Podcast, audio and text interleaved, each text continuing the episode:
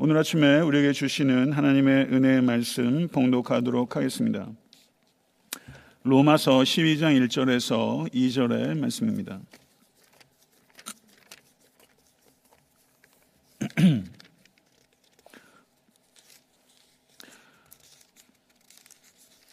로마서 12장 2절, 1절에서 2절의 말씀 다 같이 합독하도록 하겠습니다.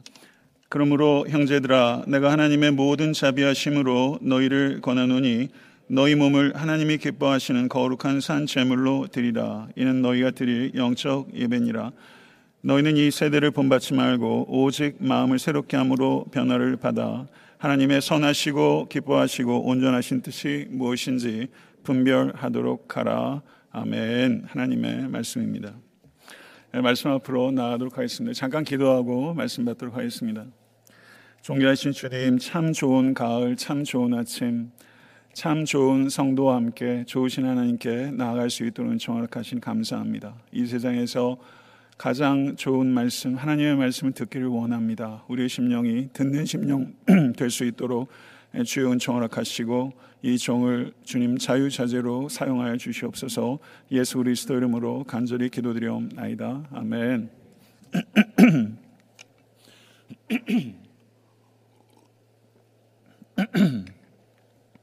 한 성도님께서 어, 목사의 설교를 통해 받은 은혜를 글로 어, 표현한 것을 매우 감동 깊게 읽은 적이 있습니다. 참된 설교의 은혜와 함께 하는 커피 타임은 천 원짜리의 커피향도 세계 최고의 최고급 커피향의 행복을 느끼게 한다. 꿈꾸던 말씀의 은혜가 브람스의 선율을 타고 나의 영혼에 흘러들어와 오랜 기도와 소망의 꽃들이 춤을 추게 하고 그 꽃들이 하늘과 땅에 향기를 뿌리며 하나님께 감사하며 미소 짓는다. 이 성도의 목사는 얼마나 행복할까 그런 생각을 했습니다. 오늘 우리 사랑의 에탄한테 섬기는 모든 성도님들의 영혼에 이런 행복과 또 은혜가 일어나는 것이 제 욕심으로 끝나지 않게 되기를 간절히 소원하면서 하나님의 말씀을 증거하고자 합니다. 예, 오늘 설교의 제목은 Change Me, Change Me 부제로 순결한 예배, 순종하는 삶입니다. 예, 사도 바울께서는 로마서 12장을 시작하면서 그러므로라는 접속사로 시작하고 있는 것을 주의해야 합니다. 로마서 전체에서 가장 큰 전환이 일어나고 있다는 것입니다. 1장부터 11장까지는 교리적인 가르침이었다면 12장부터 16장까지는 실천적인 가르침이 이어지게 될 것입니다. 1장부터 11장까지 어떻게 구원을 얻는가에 대한 교리적인 가르침이었다면 12장부터 16장까지는 어떻게 살 것인가에 대한 실천적인 권면입니다. 그렇지만 1장부터 11장까지가 교리적인 가르침만 주고 있고 12장부터 16장까지는 실천적인 가르침만 주고 있다라고 생각하면 잘못된 것입니다. 11장까지 주된 관심사가 교리였다면 12장부터는 주된 관심사가 실천이라는 의미인 것입니다. 간혹 그리스도인들 가운데 균형을 잃고서 교리적인 관심에만 빠지거나 실천적인 관심에만 빠지는 분들이 있는 것 같습니다. 혹 성, 성도님들 가운데서도 교리나 실천 어느 한쪽에만 지나치게 편향되어 있지는 않으십니까? 사탄은 너무나 교묘해서 성도들을 아주 지성적이기만 하거나 아주 실천적이기만 하도록 유혹한다는 것을 경계해야 할 것입니다. 행위를 무시하거나 행위만을 중시하는 양극단으로 빠져서는 안 된다는 뜻입니다. 교리와 실천이 분리된 신앙은 아무리 진지하다 할지라도 그것은 결코 참된 신앙이라고 할 수 없습니다. 교리와 실천은 원인과 결과로서 결코 분리될 수 없는 것입니다. 사랑하는 성도 여러분, 우리들의 신앙은 사고방식에 그치는 것이 아니라 반드시 삶의 방식이 되어야 될 줄로 믿습니다. 실천으로 표현되지 않는 교리는 결코 진리가 될 수 없습니다. 교리의 목적은 실천이며 실천의 근거는 교리인 것입니다. 부디 총체적인 신앙인이 되십시오. 그것보다 중요하고 가치 있는 일은 결코 없을 것입니다. 지성적이며 실천적인 성도가 되기 위해 부단히 진보하시는 모든 권속 되시기를 간절히 소망합니다. 사도 바울은 형제들아라고 부르면서 실천적 권면을 시작하고 있습니다. 이 호칭은 로마 교회 성도들을 향한 호칭입니다. 로마 교회 성도들은 소수의 유대인 성도와 대다수의 이방인 성도들로 구성되어 있는 교회입니다. 로마 성도들 중에 개 중에는 사회적으로 지위가 높은 사람도 있었겠지만 대다수의 사람들은 사회에서 하류층 상당수의 노예와 종들을 포함하고 있던 그와 같은 회중이라고 할 수 있습니다.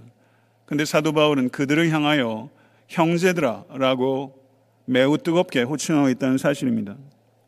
이것은 사도 바울이 얼마나 겸손한 사람인가 하는 것에 대한 명백한 증거라고 할 수 있습니다. 모든 가르침은 이와 같이 겸손한 자세를 통해서 효과적으로 전달될 수 있다는 것입니다. 가르침의 내용은 중요한 것입니다. 그렇지만 가르침의 내용이 전달되는 가르침의 태도 역시 중요하다는 것을 잊어서는 안 될 것입니다. 맞는 말을 잘못된 태도로 전달하지 않도록 항상 경계하시는 우리가 되어야 할 것입니다. 사도 바울은 하나님의 모든 자비하심으로 너희를 권하노니라고 말합니다. 모든 자비하심으로라고 번역되는데 이 원어상으로는 복수 형태로 되어 있는 것입니다. 그것을 모든 자비하심으로 너희를 권하노니라고 번역한 것은 잘 번역한 것입니다. 모든 자비하심이라는 뜻은 시시때때로 이 모양 저 모양으로 부어 주시는 하나님의 은혜에 따라 너희를 권합니다. 이런 뜻입니다. 시시때때로 이 모양 저 모양으로 부어 주시는 하나님의 자비에 감격하는 성도 되십시오. 그러한 성도 될 때 인격과 신앙의 진정한 변화는 자연스럽게 발생하게 될 것입니다. 신앙 윤리는 의지의 윤리가 아니라 은혜의 윤리인 것입니다. 우리의 의지가 중요하지 않다는 뜻이 아닙니다. 의지가 할 수 있는 것이 제한적이라는 것입니다. 우리의 윤리는 의지의 윤리가 아니라 은혜의 윤리, 모든 자비하심을 경험하는 성도의 윤리라고 말할 수 있는 것입니다. 사도 바울은 권한다 라는 말을 합니다. 성경 언어로 파라칼레오라는 단어입니다. 이 단어는 참 아름다운 단어입니다. 파라라는 전치사는 옆으로라는 뜻이며 칼레오라는 단어는 부르다 이런 뜻입니다. 권하다라는 것은 옆으로 불러서 가르치는 것입니다. 사랑과 권위가 혼합되어 있는 말인 것입니다. 사랑은 있는데 권위가 없는 사람이 많고 권위는 있는 것 같은데 사랑이 없는 사람들이 많습니다. 참된 영적 리더는 이 사랑과 권위 이 두 가지를 그 인격 안에 조화시키는 사람인 것입니다. 사랑이 없는 권위, 권력으로 전락합니다. 권위가 없는 사랑, 맹목으로 흐르게 마련한 것입니다. 진리를 쫓는 사람은 권위를 세우지만 자리를 탐하는 사람은 권력을 세우게 되는 것입니다. 만왕의 왕이신 우리 주 예수 그리스도께서는 한순간도 권력을 쫓으신 적이 없습니다. 예수 그리스도께서는 십자가를 통하여 참된 권위를 세우신 것입니다. 그러므로 참된 권위는 오직 섬김을 통해서 세워질 수 있다는 것을 기억하십시오. 지배하려는 자는 권력자가 될 것이요. 섬기려는 자는 권위자가 될 것입니다. 권력은 용서하지 않습니다. 그러나 권위는 용서합니다. 사랑 없이 권위는 결코 세워지지 않는다는 것을 진실로 기억하면서 사랑으로 세워지는 권위가 성도님들의 가정과 교회와 이 땅에 세워질 수 있게 되기를 간절히 소원하며 그것이 우리의 기도 제목과 헌신이 될 수 있게 되기를 바랍니다. 12장부터 시작되는 실천의 권면들 중에 사도 바울이 선택한 첫 번째 권면은 너희 몸을 하나님이 기뻐하시는 거룩한 산 제물로 드리라 라는 것입니다. 사도 바울께서 많은 권면들 가운데 첫 번째 권면으로 예배에 대한 권면을 선택한 이유는 성도의 삶에 있어서 가장 중요한 것은 예배이기 때문입니다. 예배는 살아계신 하나님, 거룩하신 하나님을 온 몸으로, 온 마음으로 만나는 사건입니다. 신앙의 성장에 있어서 예배보다 중요한 것은 없는 것입니다.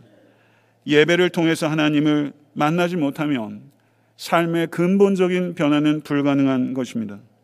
하나님을 만나지 못하는 예배가 반복될 때 성도는 변화되지 못하고 종교적 변장을 하게 되는 것입니다. 사랑하는 성도 여러분, 할 수 있는 한 하나님께서 찾으시는 가장 온전한 예배자가 되는 것이 여러분과 저의 필생의 목표가 될 수 있게 되길 간절히 축원합니다. 예배가 모든 변화의 시작입니다. 우리가 예배를 지키는 것이 아니라 예배가 우리를 지킵니다. 코비드 19을 통해서 가정에서 예배당에서 예배를 지키시는 성도님들을 축복합니다. 그렇지만 이 예배가 우리를 지킨다는 것을 경험하게 될 것입니다. 그런데 특이한 것은 사도 바울께서 몸을 산 제물로 드리는 것이 영적 예배다라고 말하고 있다는 것입니다. 이 말씀 어떤 의미입니까? 플레이토 철학의 영향권에 있었던 헬라 문화에서는 몸에 대해서 매우 부정적인 이해를 가지고 있습니다. 소마, 소마란 말은 몸이란 뜻이에요. 소마 세마 에스틴, 육체는 무덤이다. 이것이 헬라 철학의 육체에 대한 생각을 단적으로 표현하는 명제입니다. 헬라 사람들은 육체를 무덤이라고 생각하며 그 무덤에서 탈출하는 것을 기대합니다. 하나님께서 기뻐하시는 거룩한 산 제사는 육체를 탈출하는 것을 의미하지 않는다는 것입니다. 영적인 예배는 몸으로 드리는 예배이며 몸으로 드리는 예배는 몸에 실천이 있는 예배를 가리키는 것입니다. 다른 말로 하면 영적 예배는 생활의 예배를 가리킨다고 할 수 있는 것입니다. 예배당 안에서 드려지는 예배가 삶의 자리에서 드려지는 예배로 이어질 때 진정한 의미의 영적 예배를 드리게 되는 것입니다. 만약에 삶의 자리에서 전혀 그리스도인다운 생활이 없다면 예배당에서 드리는 거룩한 예배는 가장 불경한 예배가 된다는 뜻입니다. 진정한 예배자는 주일에 교회에서 예배드리기 위해 주일만을 기다리면서 주중의 시간을 살지는 않습니다. 한결같은 마음의 상태와 자세를 가지고 일주일을 지속적으로 삶의 자리에서 예배자로 살아가게 되는 것입니다. 만약에 성도님들께서 오직 주일에만 예배를 드리고 계시다면 주일에도 예배를 드리고 있지 않다는 뜻입니다. 여러분과 저의 한 주간의 삶이 매일 매 순간이 하나님께 드려지는 진정한 예배가 될 수 있게 되기를 축복합니다. 그러나 생활이 예배가 되기 위해서는 함께 모여드리는 예배당에서의 예배 반드시 성공해야 합니다. 예배 드리다 라고 번역되고 있는 히브리어가 아바드라는 단어입니다. 섬긴다, 부복한다 그런 뜻이 있습니다. 헬라어로는 프로스쿠네오라는 단어가 사용됩니다. 이 단어 역시 받들어 섬긴다라는 뜻이 있습니다. 그러므로 예배하다라는 단어를 히브리어든 헬라어든 두 단어가 공이 종이 주인을 섬길 때 사용되는 단어인 것입니다. 성경 시대의 노예들은 무릎을 꿇고 주인의 발에 입을 맞추고 아예 땅바닥에 바짝 엎드려서 자신의 등을 밟고 주인이 말이나 마차에 오르도록 부복합니다. 바로 그와 같은 자세가 하나님께 예배 드리는 자세라는 것입니다. 나의 모습과 인격은 완전히 사라지고 주인의 모습과 인격과 능력만 드러나도록 부복하여 자신을 가리는 행위, 그것이 바로 예배라는 것입니다. 그러므로 예배에 대한 성경 원어는 예배는 본질적으로 예배를 드리는 사람들은 사라지고 예배의 대상이신 거룩하신 성삼이 하나님만 온전히 드러나도록 드리는 행위, 그것이 바로 참된 예배라고 할 수 있는 것입니다. 그러므로 에탄타 섬기는 교회에서 드려지는 모든 예배가 사람 보기에 좋은 예배가 아니라 하나님 보시기에 좋은 예배가 되어야 될 줄로 믿습니다. 예배는 목사의 설교를 감상하는 시간도 아니고 성가대의 음악을 감상하는 시간도 아닙니다. 예배는 감상의 자리가 아니라 자신을 부인하는 자리, 자신을 죽이는 자리가 되어야 될 줄로 믿습니다. 예배를 끝도 없이 수도 없이 드리면서 변화를 경험하지 못하는 것은 예배를 통해서 자기 부인에 성공하지 못하기 때문입니다. 사랑하는 성도 여러분, 여러분께서 드리는 오늘 지금 이 예배가 죽어 있는 종교 의식이 아니라 살아 있는 하나님께 드리는 예배가 될 수 있게 간절히 축원합니다. 삶으로 예배를 준비하십시오. 그럴 때 주일에 드리는 예배 성공하게 될 것입니다. 주일에 하나님께 거룩하게 온전히 드린 예배는 여러분의 생활을 예배가 될 수 있도록 이끌게 될 것입니다. 신령한 것을 찾아다니려고 하지 마십시오. 준비된 예배가 신령한 예배가 될 줄로 믿습니다. 너희 몸을 하나님이 기뻐하시는 거룩한 산 제사로 드리라 라고 사도 바울께서 권면한 후에 사도 바울은 두 번째 권면으로 마음을 새롭게 함으로 변화를 받으라 라고 권면합니다. 삶의 변화는 마음을 새롭게 할 때 찾아오기 때문입니다. 이 권면은 이 세대를 본받지 말라라는 부정적 권면과 오직 마음을 새롭게 함으로 변화를 받으라라는 긍정적 명령으로 구성되어 있습니다. 인간은 천성적으로 무엇인가를 모방하게 되어 있습니다. 인간은 세상을 모방하거나 하나님을 모방하거나 둘 중에 하나를 모방하게 되는 것입니다. 이 세상을 모방하는 것은 죄입니다. 그렇지만 이 세상을 보고 낙심하는 것도 죄라는 것을 경계하실 수 있게 간절히 추원합니다. 왜냐하면 이 세상을 다스리시는 하나님의 지혜와 경륜과 능력을 신뢰하지 않는 죄가 되기 때문입니다. 사랑하는 성도 여러분, 하나님께서는 언제나 하나님의 나라와 의의 목마른 남은 자를 남겨두고 계시다는 것을 믿으십시오. 남은 자를 통해서 하나님의 모든 계획들이 한치의 오차도 없이 완성되어 가고 있다는 것을 확신하십시오. 이 세대의 풍조를 보고서 낙관하지도 마시고 낙심하지도 마십시오. 참된 성도가 소수라고 해서 세상을 두려워하지도 마시고 우리가 소수이기 때문에 교만해서 될 일도 아닌 것입니다. 소수, 남은 자가 되기 위해 힘쓰십시오. 그리고 남은 자인 그 소수를 통해 하나님의 나라는 믿음으로 세워지는 나라이며 소수이기 때문에 하나님의 나라는 겸손으로 세워지는 나라인 것입니다. 이 나라의 속성을 부디 깨달으십시오. 우리에게 필요한 것은 그러므로 단연코 믿음과 겸손이라고 할 수 있습니다. 믿음과 겸손으로 하나님의 나라를 세워가는 하나님의 일꾼이 되는 복된 성도 되실 수 있게 되기를 간절히 축원합니다. 러시아의 대문호 톨스토이가 이런 말을 했습니다. 모든 사람들이 세상을 바꾸겠다고 생각하지만 어느 누구도 자신을 바꿀 생각은 하지 않는다. 자신을 바꾸는 게 참 어렵다는 것을 느낍니다. 다른 사람의 생각을 바꾸기가 참 어렵다는 것을 느낍니다. 그렇지만 자기 자신의 생각부터 바꿔야 된다는 생각을 하는 사람은 참 드물 것 같습니다. 부디 가을에 익어가는 여러분과 제가 될 수 있게 간절히 축원합니다. 남이 변해야 한다고 말하기 전에 내가 먼저 변하는 일에 주력하실 수 있게 간절히 바랍니다. 다른 교회가 변해야 된다고 얘기하기 전에 우리 교회가 변화될 수 있도록 책임 있게 실천하는 우리 모두가 될 수 있게 간절히 소망합니다. 여기에서 사도 바울은 본받다, 변화를 받다라는 동사를 사용하고 있는데 이 단어의 시제가 모두 현재 시제가 사용되고 있다는 것을 우리는 주목해야 될 필요가 있습니다. 이 세대를 본받지 않고 마음을 새롭게 함으로 변화를 받는 것은 현재적인 사건이 되어야 된다는 뜻입니다. 이것은 일회적인 사건이 아니라 지속적인 사건이 되어야 한다는 뜻입니다. 참된 성도는 매일 매순간 삶의 자리에서 새로운 만남과 새로운 사건 속에서 내가 어떻게 변화되어야 하는 것을 끊임없이 생각하는 사람입니다.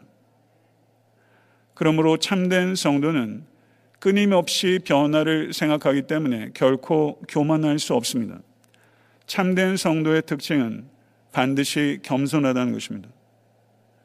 사랑하는 성도 여러분, 이 가을에 진정으로 참된 성도로서 우리가 구해야 되는 것은 체험이 아니라 변화입니다. 나의 변화된 삶이 다른 이에게 하나님의 임재와 역사하심의 가장 강력한 체험이 될 수 있도록 우리의 삶을 이끌어 갈 수 있게 되길 간절히 소망합니다. 체험이 필요합니다. 체험이 유익합니다. 그러나 체험을 구하는 신앙은 미숙한 신앙이며 여러분과 제가 구해야 되는 신앙은 변화를 구하는 신앙이 되어야 되고 나의 변화를 통해서 누군가의 체험이 될 수 있도록 책임 있게 나의 삶을 이끌게 하소서. 이것이 가을에 여러분과 저의 기도가 될 수 있게 간절히 소망합니다. 마음을 새롭게 하라라고 사도 바울께서 권면하고 계세요. 에베소서 4장 22절에서 23절을 보겠습니다. 너희는 유혹의 욕심을 따라 썩어져가는 구습을 쫓는 옛사람을 벗어버리고 오직 심령으로 새롭게 되어 하나님을 따라 의와 진리의 거룩함으로 지으심을 받은 새 사람을 입으라. 아멘. 여기 심령이라고 번역되고 있는 이 헬라어는 mind 혹은 way of thinking이라고 번역될 수 있는 단어입니다. 마음 혹은 생각하는 방법, 생각하는 길, 생각을 바꿔야 변화된다는 뜻입니다. 잠언 23장 7절의 말씀을 보게 되면 대저 그 마음의 생각이 어떠하면 그 위인도 그러한즉이라고 말씀합니다. 생각하는 바가 바로 그 사람의 정체성이라는 뜻입니다. 지난 한 주간 어떤 생각을 하면서 사셨습니까? 어제 무슨 생각을 하셨습니까? 어제 하는 생각이 오늘의 나의 현실이 되며 오늘 하는 생각이 내일의 나의 미래가 된다는 것입니다. 그러므로 우리가 신중하게 결정해야 되는 것은 내가 무슨 생각을 할 것인가 하는 것입니다. 생각이 큰 사람이 큰 사람인 것입니다. 생각의 차이가 인생의 차이를 만들어내는 것입니다. 어떤 책이 좋은 책입니까? 생각하도록 하는 책이 좋은 책이며 생각하게 하는 사람이 좋은 사람이고 좋은 설교는 생각을 자극하는 설교가 좋은 설교라고 할 수 있는 것입니다. 기도는 무엇입니까? 저를 한번 따라해 보시겠어요? 기도는 성령과 더불어 생각하는 것이다. 기도에 대한 새로운 데피니션이죠. 기도는 성령과 더불어 생각하는 것이다. 생각이 내 인생의 승부처다. 생각이 내 인생의 승부처예요. 내 인생의 격전지입니다. 내 인생의 영적 전쟁의 최전방이 생각이에요. 근데 이 생각을 놓치며 살 때가 참 많아요. 제가 좋아하는 경고 중에 여러 번 제가 말씀을 드렸어요. Think about thinking 이라는 말이 있습니다. 생각을 생각하라. 생각을 생각하는 것은 상당한 고통을 가져다 주는 것입니다. 그렇지만 생각을 생각하는 것이 모든 변화의 첫 걸음이라는 것을 기억하시고 나의 생각을 생각함으로 생각을 신중하게 결정하시는 생각의 주인이 되시는 모든 성도 되실 수 있게 되기를 바랍니다. 히틀러가 이런 말을 했어요. 생각하지 않는 부하를 둔 통치자는 얼마나 행운아인가. 의미심장한 말 아닙니까? 생각하지 않는 국민을 둔 위정자, 행복한 위정자입니다. 역설적인 말이죠. 신앙을 맹목적으로 생각하는 사람들이 생각보다 많습니다.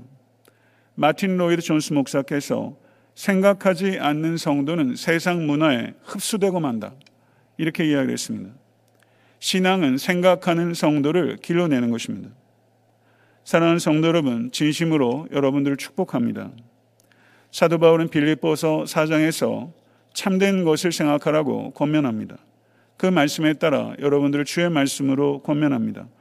생각이나 말이나 행위에 있어서 참된 것을 생각하십시오. 존중받을 만한 영예로운 것을 생각하십시오. 고상하고 진지한 것을 생각하십시오. 하나님과 인간과의 관계에 있어서 의무를 생각하십시오. 동기에 있어서 순수함을 생각하십시오. 혐오감을 일으킬 만한 행동을 하지 않고 사랑스러운 것을 생각하십시오.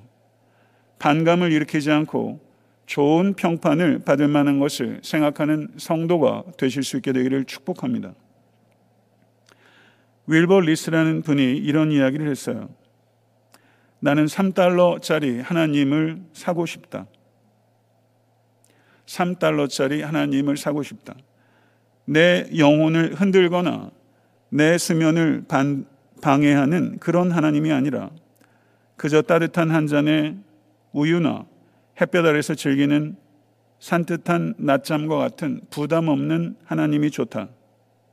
내게 흑인을 사랑하고 난민을 후대하라고 명령하는 그런 하나님은 나는 원치 않는다.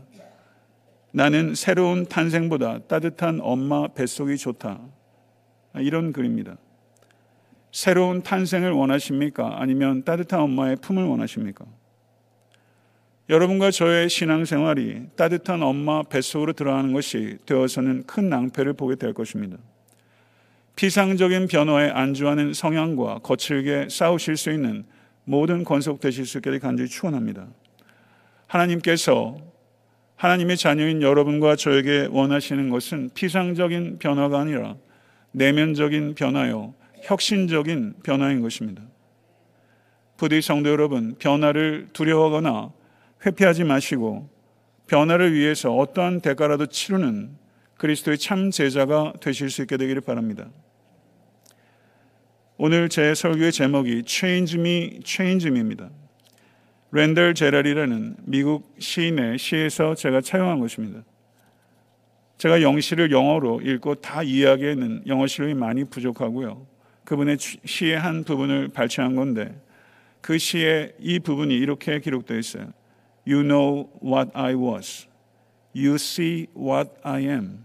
Change me, change me. 이 시가 랜델 제라넨 시의 가장 대표적인 글 가운데 있습니다. 내가 누구인지 아십니다. 내가 누구인지 보십니다. 제발 나를 바꾸소서, 나를 바꾸소서. Change me, change me.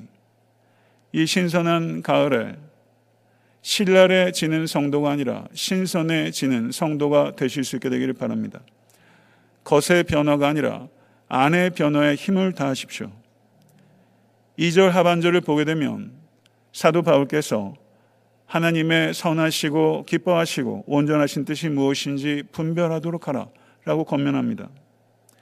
우리 번역에서는 분별하도록 하라 라고 명령형으로 번역되고 있는데 실제 성경 원어는 전치사와 부정사 형태로 결합되어 있는 것이기 때문에 저는 명령형의 번역보다는 이 번역은 평서문으로 번역에서 변화를 받은 성도의 삶에 나타나는 결과로 이해하는 것이 좋아 보입니다.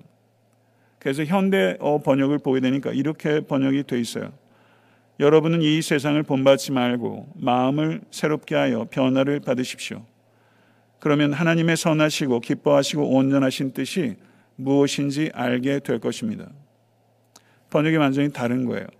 저는 이렇게 번역하는 것이 성경 원어 문법에도 더 충실하다고 생각합니다. 하나님의 뜻 유념하면서 살고 계십니까? 하나님의 뜻이라는 말에 친근하지 않은 성도는 없습니다. 그렇지만 하나님의 뜻에 민감한 목사도 드문 것이 현실입니다. 많은 경우에 하나님의 뜻을 코에 걸면 코걸이, 귀에 걸면 귀걸이로 남용하고 오용하고 있는 것이 엄연한 현실입니다. 어떻게 하면 하나님의 뜻에 대해서 오용하고 남용하지 않고 신중하게 우리가 하나님의 뜻을 분별하고 그 분별한 하나님의 뜻에 순종하며 살 수 있을까요? 하늘에 계신 우리 아버지이신 하나님께서는 자녀들인 여러분들께서 하나님의 뜻을 알기를 원하시는 줄로 믿습니다. 그러므로 하나님의 자녀들이 진지하게 하나님의 뜻을 구하면 그 뜻을 알 수 있을 것입니다. 그리고 그 뜻을 따를 수 있습니다. 그러나 명심하십시오. 하나님의 뜻을 알려고 하기 전에 그 하나님의 뜻에 순종하겠다고 먼저 결단하셔야 합니다. 하나님의 뜻대로 순종하겠다는 자에게 하나님의 뜻은 알려지게 될 것입니다. 하나님의 뜻을 분별하기 위해서 세 가지 기준에 부합해야 합니다. 첫째, 하나님의 계시의 말씀인 성경을 읽어야 합니다. 성경은 모든 시대의 모든 인간들의 삶과 행동에 보편적인 하나님의 원칙을 제시하고 있습니다. 하나님께서 명확하게 계시해 주신 보편적인 원칙들을 발견하고 그 말씀에 순종하는 것이 여러분과 저의 삶의 습관이 될 수 있게 되기를 바랍니다. 그렇다면 세세한 개인적인 삶의 선택들 속에서 특별하게 경험하는 삶의 위기 속에서 개인적인 결정을 이끌어 주시는 하나님의 뜻을 발견하실 수 있게 될 것입니다. 둘째는 성령의 감화와 인도하심을 따르라는 것입니다. 내주하시는 성령님의 인도, 인도를 기다리는 성도는 크고 작은 삶의 문제에 대한 하나님의 뜻에 대한 지식을 부여받게 됩니다. 셋째, 환경을 종합적으로 판단하십시오. 살다 보면 열리는 길도 있고 닫히는 길도 있습니다. 주의해야 될 것은 하나님께서 인도하시는 길이 쉬운 길이 아닐 때가 많다는 것입니다. 성도가 걸어가야 하는 길은 쉬운 길도 아니며 그렇다고 어려운 길을 찾아가서도 안 됩니다. 그거는 조화롭지 못한 것입니다. 성도들이 인 여러분과 제가 결정해 되는 길은 이것이 쉽고 어렵고 하는 것이 판단의 기준이 아니라 이것이 하나님의 길인가 하는 것에 대한 것입니다. 내가 원하는 길을 선택하면서 그것이 하나님의 길이라고 사칭하는 어리석음을 경계하시는 우리 모두가 될 수 있게 되기를 간절히 축원합니다. 요한일서 2장 17절을 보게 되면 이렇게 말씀합니다. 이 세상도 그 정욕도 지나가되 오직 하나님의 뜻을 행하는 이는 영원히 거하느니라. 아멘. 믿으십니까? 모든 것들은 다 지나가게 될 것입니다. 하나님의 뜻을 행하는 이는 영원히 거하게 되는 것입니다. 의미 있게 남는 것은 하나님의 뜻 가운데서 행한 것만 남게 된다는 것입니다. 여러분과 제가 가장 기뻐하는 것이 하나님의 뜻을 행하는 것이 되기를 원하며 진정한 행복은 하나님의 뜻에 순종한 데서만 찾을 수 있는 성도가 되실 수 있게 되길 간절히 축원합니다. 하나님의 뜻이 여러분과 저의 삶의 한 부분을 차지하는 것이 아니라 하나님의 뜻이 우리의 삶 전체를 차지하는 가장 중요한 원칙이 법칙이 되는 축복을 경험하실 수 있게 되기를 간절히 소망합니다. 말씀 맺겠습니다. 교리와 실천이 조화롭고 아름다운 균형을 이루는 지성적이고 실천적인 성도가 되십시다.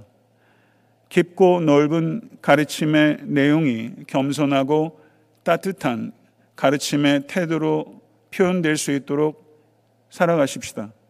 삶의 자리에서 사랑의 섬김으로 참된 권위를 세우십시다. 하나님께서 찾으시는 참된 예배자가 되는 것을 인생의 제일 강령으로 삼으십시다. 부디 부단히 생각하고 도전하고 신선해지십시다. 신중하게 하나님의 뜻을 분별하고 하나님의 뜻이라면 신속하게 순종하십시다. change me, change me. 나를 바꾸소서, 나를 바꾸소서. 이것이 이 가을에 여러분과 저의 기도 제목이 되기를 소원하며 이 기도가 응답되는 삶을 살아가실 수 있게 되기를 우리 예수 그리스도는 간절히 축원합니다. 기도하겠습니다.